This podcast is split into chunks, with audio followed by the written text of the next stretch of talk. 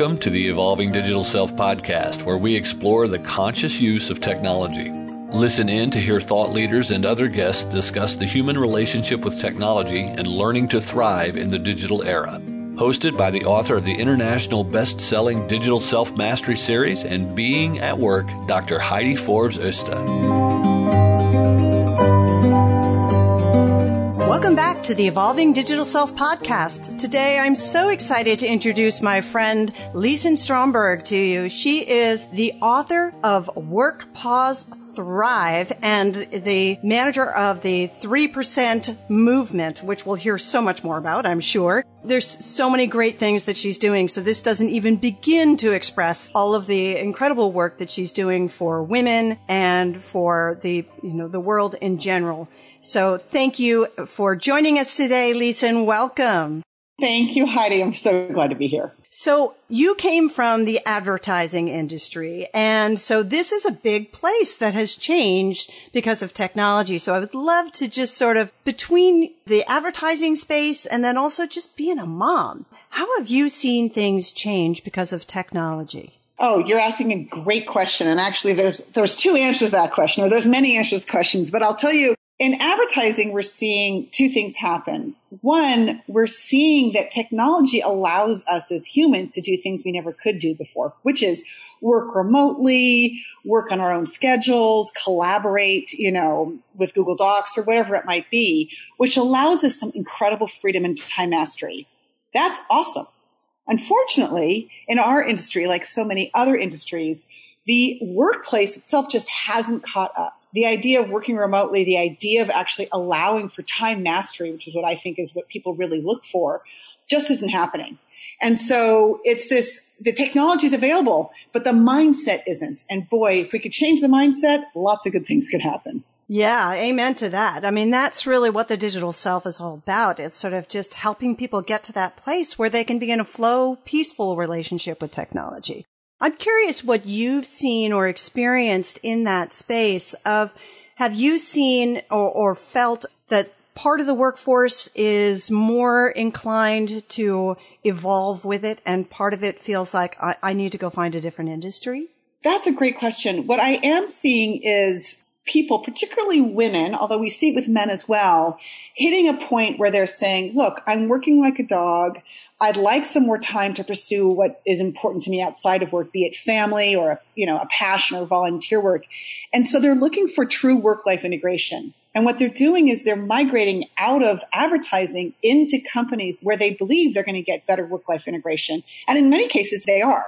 So we're seeing sort of a brain drain happen out of advertising because advertising as an industry isn't willing to accommodate or catch up. And that's going to really hurt our industry in the long term. So yeah, I'm hoping my industry kind of catches up so we can actually not lose all of this great talent. Yeah. I mean, I think that loss of talent, but do you also find that it empowers the independent agent? Have you seen more of that? And how has that really changed the shape of the industry?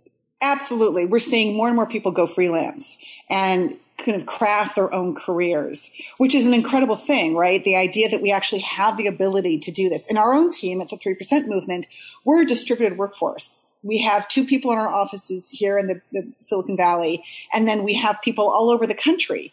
And that's how we work. We don't sort of sit there all together in one little place, day in and day out. No, we're distributed and we do that. And the fact that that is available to us, which wasn't available just 5-10 years ago, to me says that there's huge opportunity for entrepreneurship. The downside is, you don't have benefits. You don't have security. You don't have 401ks. And so it's a real financial hit to people to decide to go out there if that's, even though the technology is there, maybe the financial resources as a result of the technology aren't there yet. Yeah, no, absolutely. I think that that's a big challenge for freelancers. Having been a freelancer my whole career, I can definitely relate to that.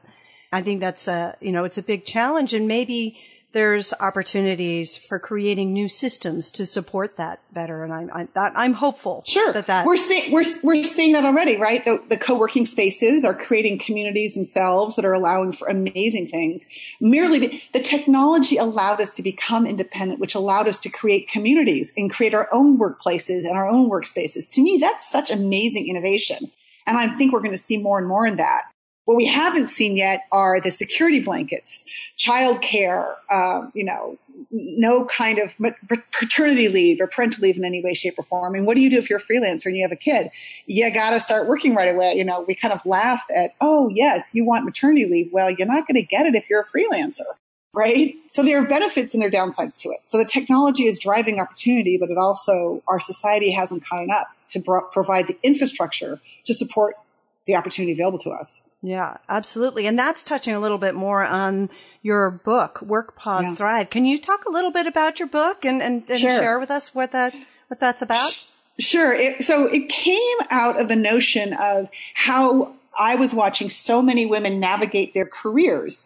We have a traditional mindset that a career is kind of marching up the ladder. And maybe that isn't true, because look at yourself and look at myself. We have very nonlinear careers. But those nonlinear careers aren't the traditional mindset and the traditional norm of what a career looks like. But I saw amazing women figuring out how to have this non-traditional path. They were totally trailblazing new and innovative ways. And of course, during my lifetime, technology has allowed for that in a way that just didn't exist before.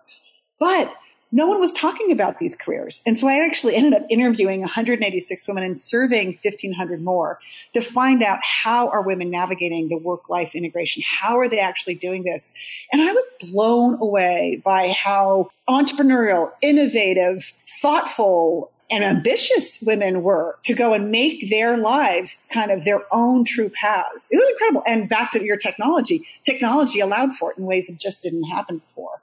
Yeah, I have experienced it myself in the gift that it's provided, because, you know, having been an expat for the majority of my career, I could never have had that same connection with clients, potential customers, with my community, and just understanding where things were moving without that technology in place. It's so true. It's so true. It's an absolute gift. Yeah. The other thing I think is looking at careers as sort of nonlinear, looking at, I jokingly say nonlinear is the new normal, right? I mean, millennials do it all the time, but the truth of the matter is we have been doing this for years, particularly we women have been doing this for years, and no one's really talked about it. And that's kind of why I said we got to get out there and start naming it and start being truthful about what's really happening and how it's and why it's happening. Yeah, I love it. It's like that, naming it and owning it, and sort of, you know, in my book, I talk about sort of the anomaly is the norm, and just get over it. That is the way it is now. There is no norm. Exactly. And you have to create what's going to work for you. There's no rule book anymore. And that's a beautiful thing. But at the same time, for some people, it's quite scary. Right. And it is scary. And I think that I was just speaking to the head of talent at Ernst & Young, and they've been doing generational analyses. And what they're seeing, interestingly, is the youngest generation, what they're calling Generation Z, are now claiming they're going to be much more likely to go into more traditional career paths, because we don't have infrastructure set up for them, again, with any kind of national policy to support them. So they're feeling like they need some kind of structure. But I challenge that thinking. I think, again, with technology allowing for so much disruption in the way we work, it creates opportunities for us to think differently. And so I don't agree with what their analysis is. Go Ernst & Young, you're experts. But I think that we're going to do some really innovative and interesting ways that the next generation operates on a daily basis. Yeah. Where they work, how they work. Yes, absolutely. And I think I'm with you on challenging that. But I do think that it just may look different, but that stability may be there. Maybe they will insist on having the structures put into place, but those structures would be quite different than anything we've ever seen before. Exactly. It may literally be that they're going to be the remote work generation that actually works for a corporation, but they all work remotely, right? I can do my work, on the beach and wherever, but I'll get my work done and I promise to deliver and all those things. It'll be a new, interesting contract with the corporate world and the employer and the employee, driven by technology. Yes. Yes. I think that's really exciting too. Having a little shift here, because I think there's another piece that, you know, you and I have talked about personally before, but it's not necessarily on sort of the advertising or the parenting piece, but really looking at balance and self-actualization and just sort of really knowing who you are in your world and how to use the tools that are available to us to actually make that happen. What are your favorite tools that you use to really help you keep in touch with what's going on for you? That's such a great question. It's one of those questions that I don't ponder because I just use them. So you're asking me to ponder what I do every day. Look, I know that there's now a growing group at Facebook and Apple who were early creators of those products who are now fighting against what they've created. And I understand the urge to go back to a different way of being. That said, I feel so much better connected to my world because of both the social media that I use, be it Twitter, Facebook, Instagram, LinkedIn, whatever it might be. I'm not a Snapchatter, so I can't get there. I know there are people who love it, my nieces and nephews. That plus all the apps that my iPhone brings to me, be it the recipes that I cook for my family, be it the meditation I use in the morning, be it the counting of my steps, whatever it might be. To me, that has just enriched my life in a way that I just didn't have before. Now, what I don't have as much of, and that I struggle with, and I think we all struggle with, and I think your book really addresses this, and so much of your work addresses this, is the need for silence and the need to not to give myself permission to have the boundary and say, no, I'm not going to check my phone. I'm not going to respond to that email. I'm going to manage my journey differently.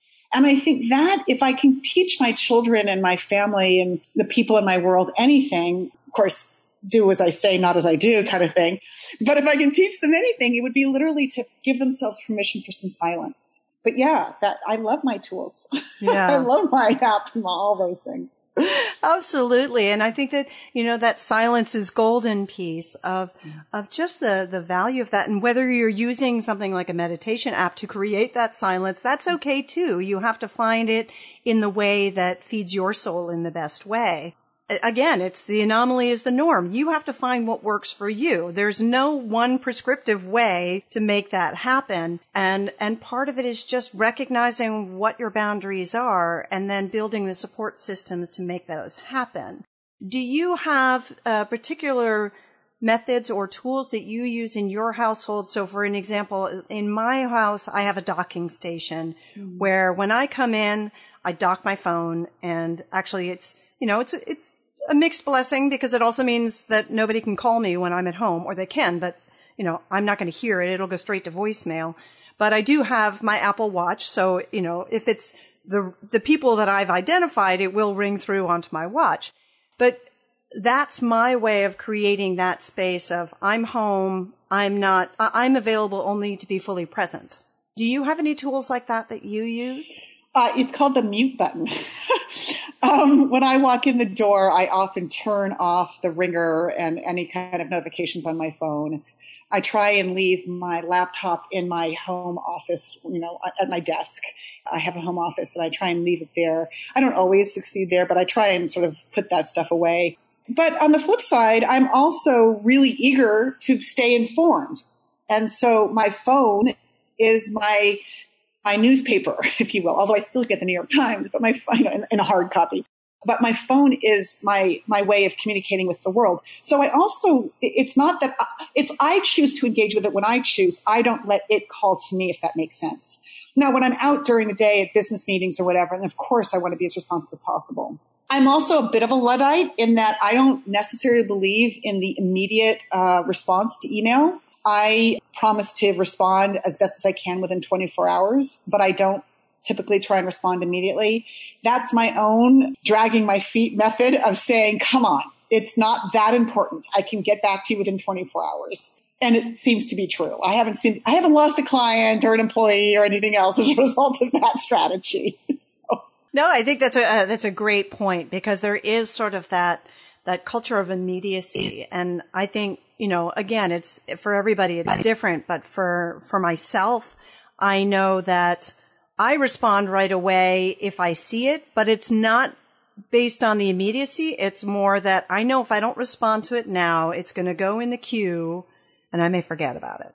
So it's more if I respond now, and particularly if it's something that's a quick thing, that I just do a quick response. It's done. The task, the person's connected or whatever. It's like we're having a conversation. Oh, you should meet this person.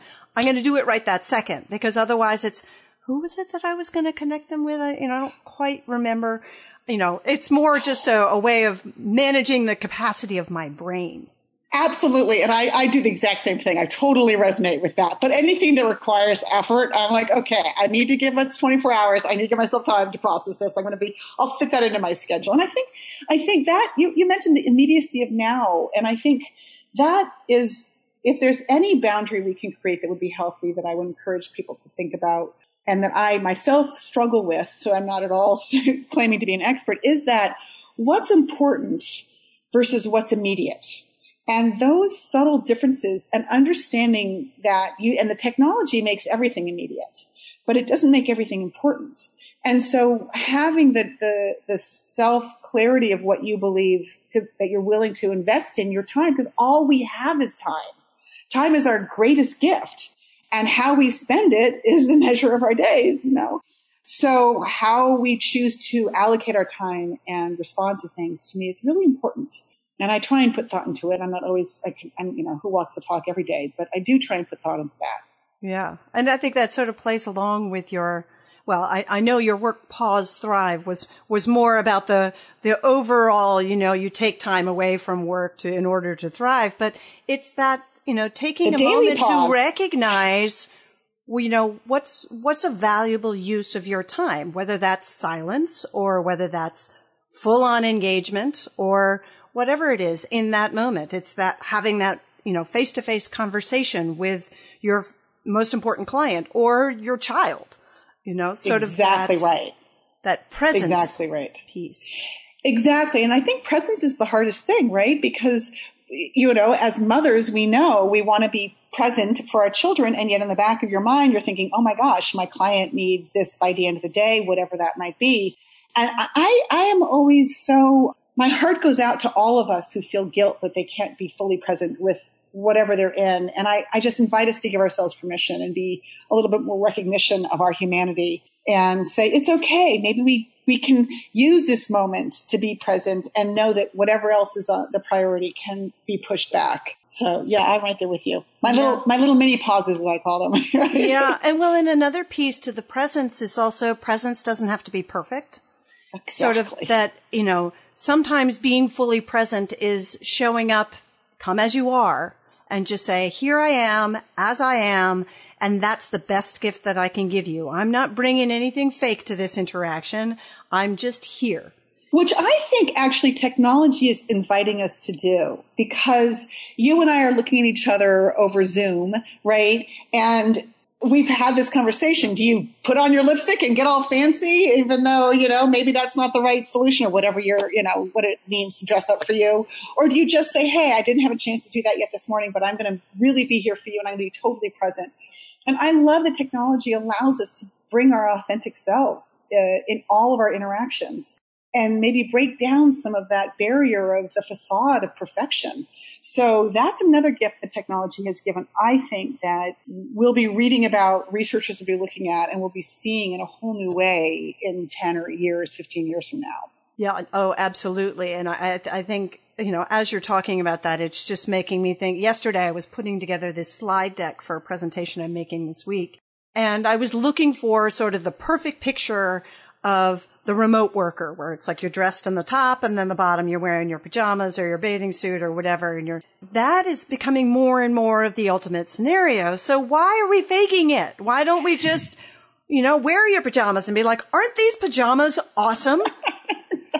You know? Just please wear the pajamas. Yeah, well, yeah. I mean, you know, there's definitely, you know, some professionalism to a certain degree that you have to keep with. But really, I mean, it's not that they don't know that's what you're wearing underneath. You know, it's sort of, okay, fine, clean yourself up so that you're presentable. But it's sort of, what is the new norm there? Is it okay to, you know, you have the whole Silicon Valley show up in your sweatshirt and that's professionalism, to, you know, where majority of my career over in Europe, it was like, if you're not wearing a dark suit, you're totally inappropriate.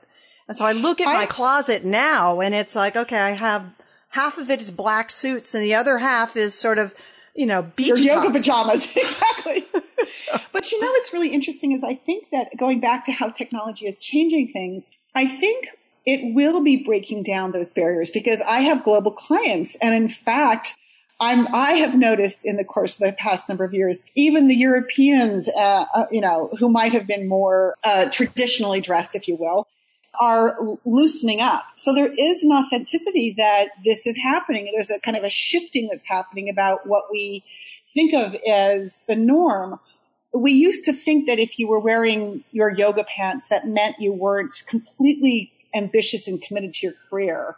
And I think the rise of the distributed worker, the rise of this kind of nonlinear career, the rise of the technology that allows for all this has allowed us to realize that great work gets done right after your yoga class, in your yoga pants, on the client call, in your car, whatever it looks like. And that doesn't mean you're not ambitious. It doesn't mean you're not capable. And so I love how technology is freeing us up to be kind of fuller, richer versions of ourselves that might not have existed 20 years ago or 15 years ago.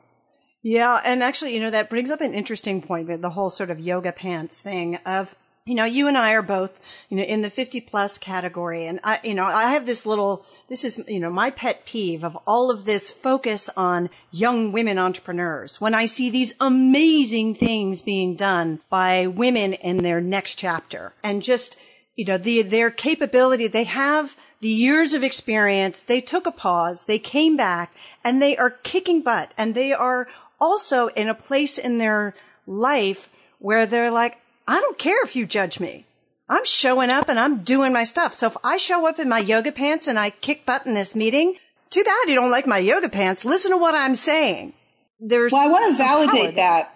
There is power. And what I want to validate is that what we're seeing is a huge rise of entrepreneurship for women over the age of 50. Part of it is because they're, it's take no prisoners, I got 20, 30 years left of my life and goddamn it, I'm going to rock this world. There's part of that, a very empowered place. It's also partly because there's a lot of ageism that says we're not going to hire you. So what are these women doing? They're like, you're not going to hire me. Well, you're dumb. I'm going to go out and rock it. And again, how did technology help them? They couldn't have done that 10 years ago, 15 years ago, but because the technology exists so that they can create their own PowerPoint presentations on their laptop after the yoga class and call that client on their iPhone, and make sure they're using their Apple Watch to make to wait for that call to come in kind of thing. There's a freedom that didn't exist before. And I think it's a hidden freedom. And, to your point, there's lots of amazing women and men who are becoming innovators and becoming entrepreneurs at this kind of second phase of their life, or third, depending on how you look at it, because they realize that the traditional work model, the traditional workplace doesn't work for them. And so they're innovating and they're doing what I talk about, which is the nonlinear is the new normal. And they're just navigating their own incredible trailblazing way. It's really powerful. I know as a mother, my children have said to me, wow, you've shown me it can be done in so many different ways. And that's really validating. And so I look at myself and think, wow, they see this and they see how I'm innovating and how I'm just trying to figure out new things to make it work. And I think that's a great lesson. Yeah, I think it's a beautiful lesson. And kudos to you that you've been able to show that to your kids and they're, enough so that they're actually acknowledging it and going, I can do this too.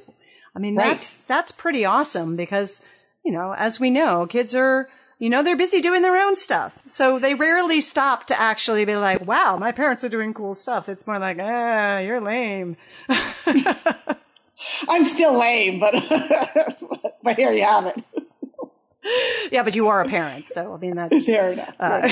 That is our role. Our job is to embarrass them, and just one of my favorite pastimes personally. But it is nice when they, in a moment of weakness, acknowledge what they see us mirroring and go, yeah, I kind of want to do that too. That's great. So yeah, no, it's pretty amazing. This episode is brought to you by Oscar Wellness. When pain stops, life begins. Oscar Pulse mimics the body's own recovery processes to relieve pain, muscle stiffness, and inflammation using optimized pulsed electromagnetic field technology, PEMF, to encourage recovery at a cellular level so you can get back to life. And I gotta tell you, this thing works so well, my husband and I are fighting over it. So I highly recommend you take a moment and try it out. They have all kinds of options for checking it out, and they've even given us an opportunity to share a discount with you, $55. by using the 2BU code on the Oscar Wellness site. You can check out the show notes to get more details. And in terms of your work with the 3% movement, because we didn't really touch on that as well. And I know that there's a big thing. A lot of that has to do with, you know, the amount of women in the workplace. And there's a lot of shifts we're seeing happening right now. I mean, look at what's going on in Iceland. Right. Good, you know, go Iceland. Tell us a little bit more about 3%, because I think that's something people would love to hear about. Sure. So 3%, that actual statistic comes from research that showed that only 3% of creative directors, i.e. the leaders in advertising that create the advertising, were women. So let's flip that. 97% of advertising created by men, right?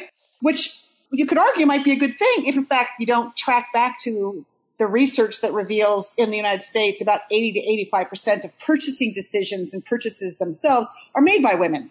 So if you're an advertiser, you're, a brand, and you want to sell to the purchaser, you want to make sure that the person who's creating the ads is actually somewhat representative of the purchaser. Kind of obvious business decisions, right? But it's not. And in fact, it's shockingly low. Well, now we've just completed some new research that shows that it's about 29%. Yay. So 7 years ago when we started, it was 3%. Now it's 29%. So we're seeing some really dramatic shifts in our industry, which is exciting. Unlike tech, there's absolutely no barrier to entry. There's no pipeline problem. We've got women coming into advertising, 50-50, graduating from design schools, etc. So there isn't a rationale or an excuse for there not to be, equitable representation in leadership.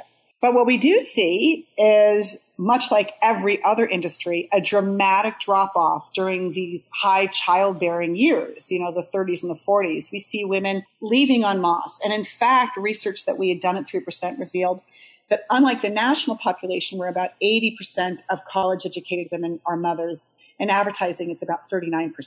Dramatically low. And when you kind of deconstruct what that's about, it literally is about these women feel that they can't be mothers in our industry. What's interesting is we find that men actually feel somewhat the same way. And where women will say, I'm leaving because I want to be more engaged mothers, men will say, well, I'm leaving because I want to have better job opportunity.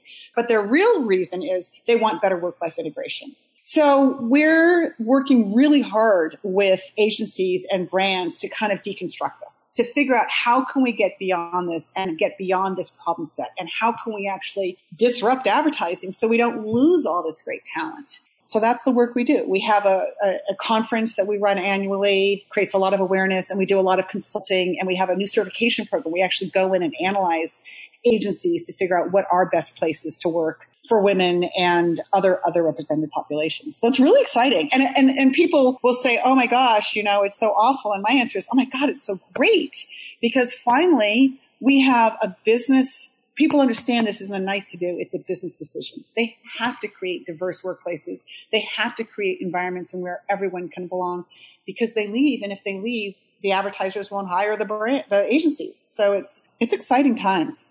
Yeah, no, it's very exciting. And I mean, having come more from the branding side rather than the advertising side, we see the same thing. It's very few women that are in the leadership roles. They're in the supporting roles. And a lot of them do step back to do freelance work in order to have families. And that's really a shame, because women are incredibly creative. Of course, there's the business value of, like you're saying, I mean, the people that are making the purchasing decisions are women. And if you're not communicating to them clearly, you're losing the opportunity for new customers and supporting your existing customers. So it's a really big issue, and I'm so glad someone's finally tackling it.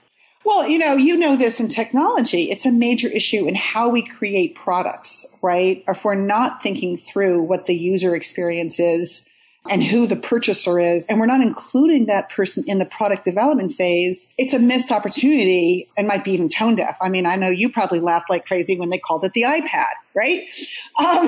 Or there's that whole kind of calendar tracking. Many women track their menstrual cycles for a whole host of reasons, right?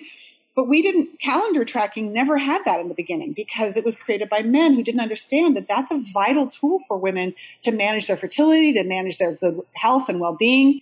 It just wasn't even part of their thinking. And because why would it be, right?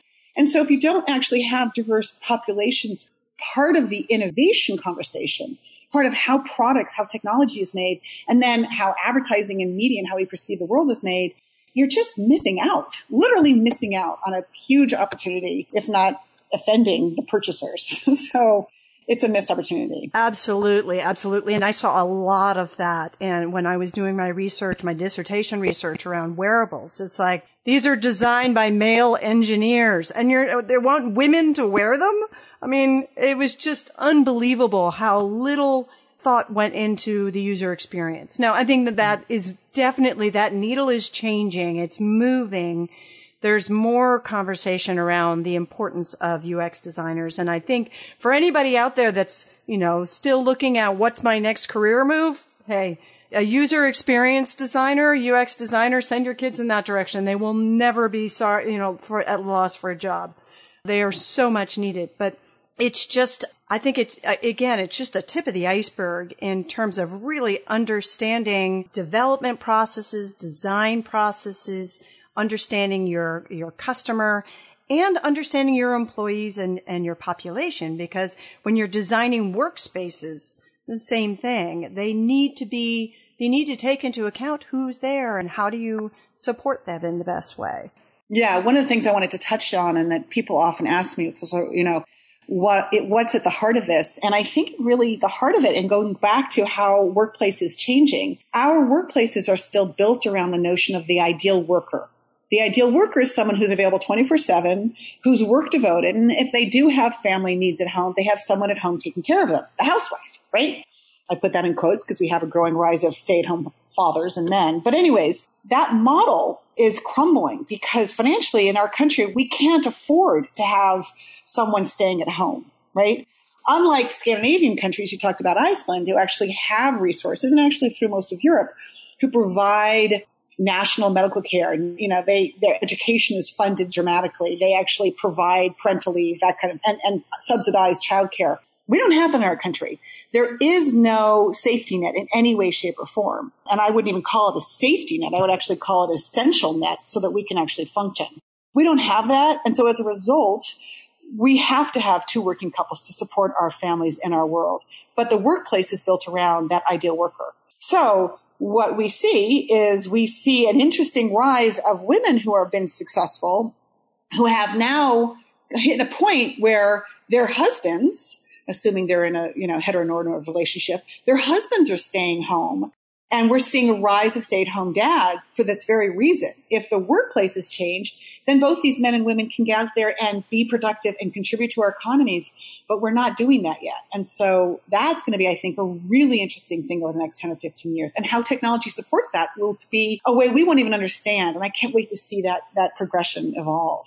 Yeah, I look forward to maybe revisiting this conversation a year from now just to see what kinds of shifts, because the technology is moving so fast, but it's more a question of how it gets really integrated and adopted so that it can support these new models, which exactly. I think is very exciting. I look forward to seeing, like we were talking about with Generation Z, how my kids, what their day of work looks like. And even, we see that now in the way that they experience education. It's completely different. I've even seen in the short period of, from middle school to high school, where, they were walking around with these enormous backpacks that were basically weighed as much as they did, to now an iPad. Mm-hmm. And all of their homework they do online. And so, I think it's kind of funny because they're like, oh, you need a digital detox, take your computer away from your kids. I'm like, how are they going to do their homework? Exactly. It's exactly right. It's exactly right. One of the things I think will be really interesting, and let's put a pin in this future thought. We have a notion of the weekend, but I don't know that the notion of the weekend is going to really ever exist in the next 10 years or 15 years, because if we have the freedom to work where we want, when we want, we have the freedom to work how we want, why would you have a weekend? Because on a Wednesday, I might decide to go surfing, right? And on Sunday, I might be working like a dog to finish that client proposal. where does weekend go then? So let's keep that in mind as we move ahead. I love it. I love it. So the technology impact on weekends, that's a very good conversation to put a pin on. Exactly. You know what? I know you've got a hard stop coming up, so I just want to honor that and really just express my sincere appreciation for you joining me today on the Evolving Digital Self Podcast. Such a pleasure to see you again, Lisa. Oh, Heidi, it was a pleasure. Keep doing the great work. Thank you so much. And until next time, we'll see you again on the Evolving Digital Self Podcast. Thanks for joining us today. Don't forget to subscribe, rate, review, and share. And we'll see you all soon. Take care. Bye-bye for now.